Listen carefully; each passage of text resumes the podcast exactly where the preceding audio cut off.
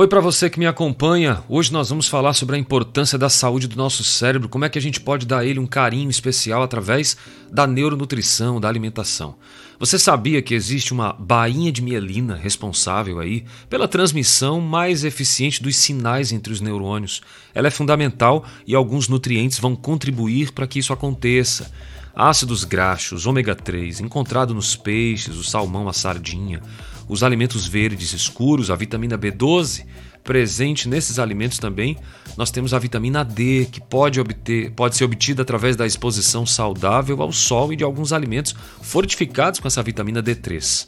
Não esqueça também da colina.